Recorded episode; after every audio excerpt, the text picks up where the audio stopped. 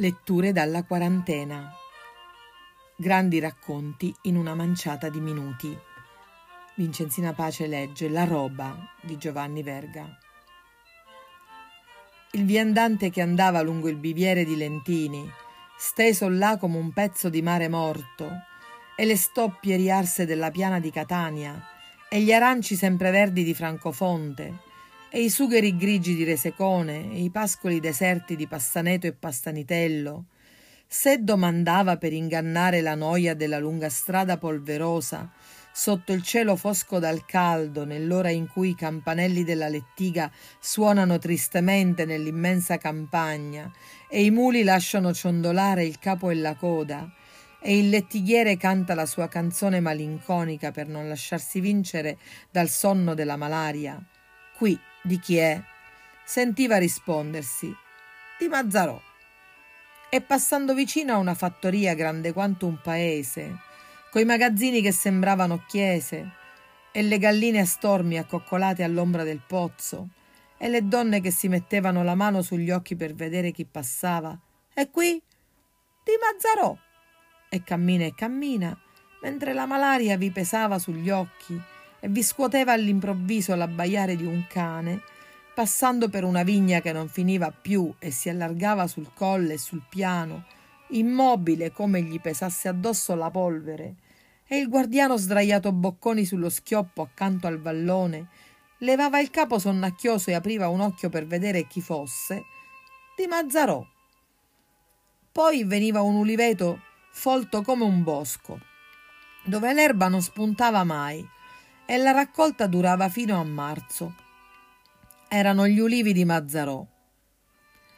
E verso sera, allorché il sole tramontava rosso come il fuoco e la campagna si velava di tristezza, si incontravano le lunghe file degli aratri di Mazzarò che tornavano adagio adagio dal Maggese e i buoi che passavano il guado lentamente col muso nell'acqua scura e si vedevano nei pascoli lontani della canziria sulla pendice brulla le immense macchie biancastre delle mandrie di Mazzarò e si udiva il fischio del pastore echeggiare nelle gole e il campanaccio che risuonava ora sì e ora no e il canto solitario perduto nella valle.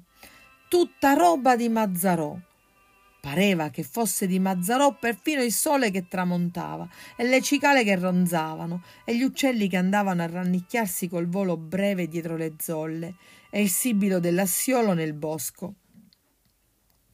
Pareva che Mazzarò fosse disteso tutto grande per quanto era grande la terra e che gli si camminasse sulla pancia. Invece egli era un omiciattolo, diceva il lettighiere, che non gli avreste dato un baiocco a vederlo. E di grasso non aveva altro che la pancia. E non si sapeva come facesse a riempirla perché non mangiava altro che due soldi di pane. E sì che era ricco come un maiale, ma aveva la testa che era un brillante quell'uomo.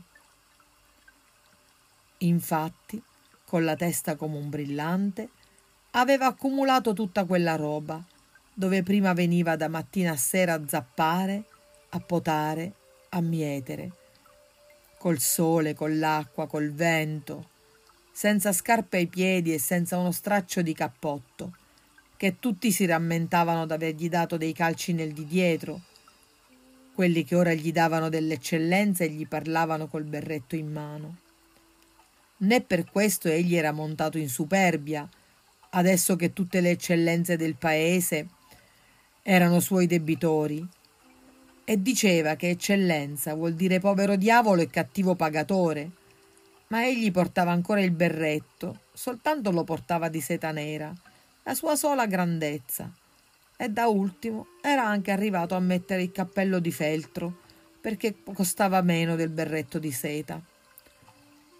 Della roba ne possedeva fin dove arrivava la vista, ed egli aveva la vista lunga, dappertutto, a destra e a sinistra, davanti e di dietro, nel monte e nella pianura più di 5.000 bocche, senza contare gli uccelli del cielo e gli animali della terra, che mangiavano sulla sua terra, e senza contare la sua bocca, la quale mangiava meno di tutte e si contentava di due soldi di pane e un pezzo di formaggio, ingozzato in fretta e furia all'impiedi in un cantuccio del magazzino grande come una chiesa, in mezzo alla polvere del grano che non ci si vedeva, mentre i contadini scaricavano i sacchi, o a ridosso d'un pagliaio, quando il vento spazzava la campagna gelata, al tempo del seminare, o con la testa dentro un corbello nelle calde giornate della messe. Egli non beveva vino, non fumava, non usava tabacco, e sì che del tabacco ne producevano i suoi orti lungo il fiume, con le foglie larghe e alte come un fanciullo, di quelle che si vendevano a 95 lire. Non aveva il vizio del gioco né quello delle donne. Di donne non aveva mai avuto sulle spalle che sua madre, la quale gli era costata anche dodici tarì quando aveva dovuto farla portare a Camposanto era che ci aveva pensato e ripensato tanto a quel che vuol dire la roba, quando andava senza scarpe a lavorare la terra che adesso era sua, e aveva provato quel che ci vuole a fare i tre tarì della giornata nel mese di luglio, a stare con la schiena curva 14 ore, col soprastante a cavallo dietro che vi piglia a nerbate se fate dirizzarvi un momento. Per questo non aveva lasciato passare un minuto della sua vita che non fosse stato impiegato a fare della roba. E adesso i suoi aratri erano numerosi come le lunghe file dei corvi che arrivavano a novembre e altre file di muli che non finivano più, portavano le sementi. Le donne che stavano accoccolate nel fango da ottobre a marzo per raccogliere le sue olive non si potevano contare, come non si possono contare le gazze che vengono a rubarle. E al tempo della vendemmia accorrevano dei villaggi interi alle sue vigne e fin dove sentivasi cantare nella campagna era per la vendemmia di Mazzarò. Alla messe, poi, i mietitori di Mazzarò sembravano un esercito di soldati che per mantenere tutta quella gente col biscotto alla mattina e il pane e l'aranciamara a colazione la merenda e le lasagne alla sera ci volevano dei denari a manate e le lasagne si scodellavano nelle madie larghe come tinozze.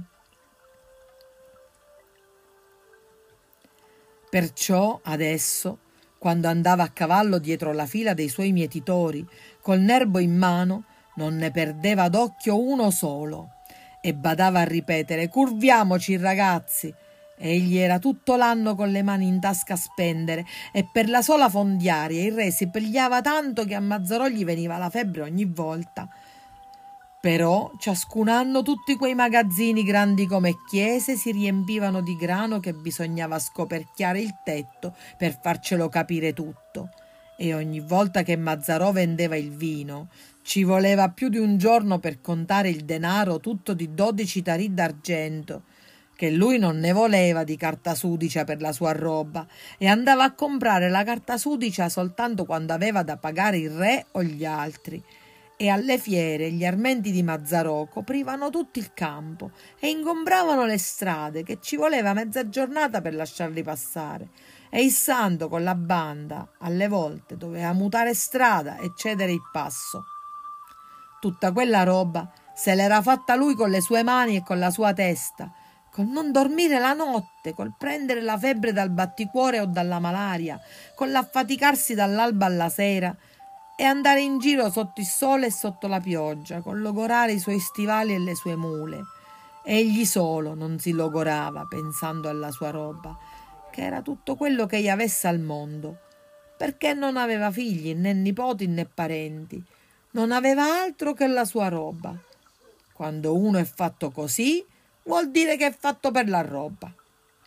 E anche la roba era fatta per lui, che pareva ci avesse la calamita, perché la roba vuole stare con chi sa tenerla e non la sciupa come quel barone che prima era stato il padrone di Mazzarò e l'aveva raccolto per carità nudo e crudo nei suoi campi ed era stato il padrone di tutti quei prati e di tutti quei boschi e di tutte quelle vigne e tutti quegli armenti che quando veniva nelle sue terre a cavallo coi campieri, parevi il re, e gli preparavano anche l'alloggio e il pranzo al minchione, sicché ognuno sapeva l'ora e il momento in cui doveva arrivare e non si faceva sorprendere con le mani nel sacco. Costui vuole essere rubato per forza, diceva Mazzarò, e schiattava dalle risa quando il barone gli dava dei calci nel di dietro e si fregava la schiena con le mani borbottando che minchione se ne stia a casa. La roba non è di chi l'ha, ma di chi la sa fare. Invece egli, dopo che ebbe fatta la sua roba, non mandava certo a dire se veniva a sorvegliare la messe o la vendemmia, e quando e come, ma capitava all'improvviso a piedi o a cavallo alla mula, senza cambieri, con un pezzo di pane in tasca, e dormiva accanto ai suoi covoni, con gli occhi aperti e lo schioppo fra le gambe. In tal modo, a poco a poco, Mazzarò divenne padrone di tutta la roba del barone. E costui uscì prima dall'uliveto, e poi dalle vigne, e poi dai pascoli, e poi dalle fattorie, e infine dal suo palazzo stesso, che non passava giorno che non firmasse delle carte bollate, e Mazzarò ci metteva sotto la sua brava croce. Al barone non rimase altro che lo scudo di pietra che era prima sul portone, ed era la sola cosa che non avesse voluto vendere, dicendo a Mazzarò questo solo di tutta la mia roba non fa per te. Ed era vero, Mazzarò non sapeva che farsene e non l'avrebbe pagato due baiocchi. Il barone gli dava ancora del tu, ma non gli dava più dei calci nel di dietro.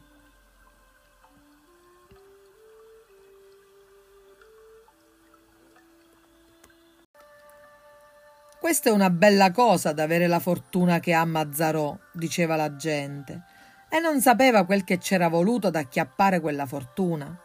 Quanti pensieri, quante fatiche, quante menzogne, quanti pericoli d'andare in galera. È come quella testa che era un brillante, avesse lavorato giorno e notte, meglio di una macina di mulino, per fare la roba. E se il proprietario di una chiusa limitrofa si ostinava a non cedergliela o voleva prendere per collo Mazzarò, dover trovare uno stratagemma per costringerlo a vendere e farcelo cascare malgrado la diffidenza contadinesca.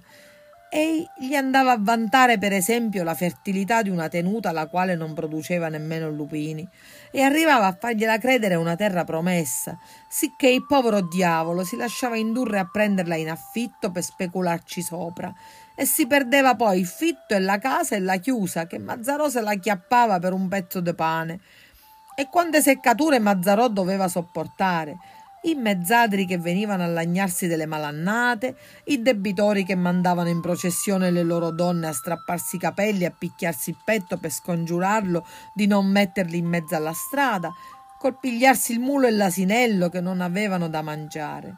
Lo vedete quel che mangio io? rispondeva lui. Pane e cipolla.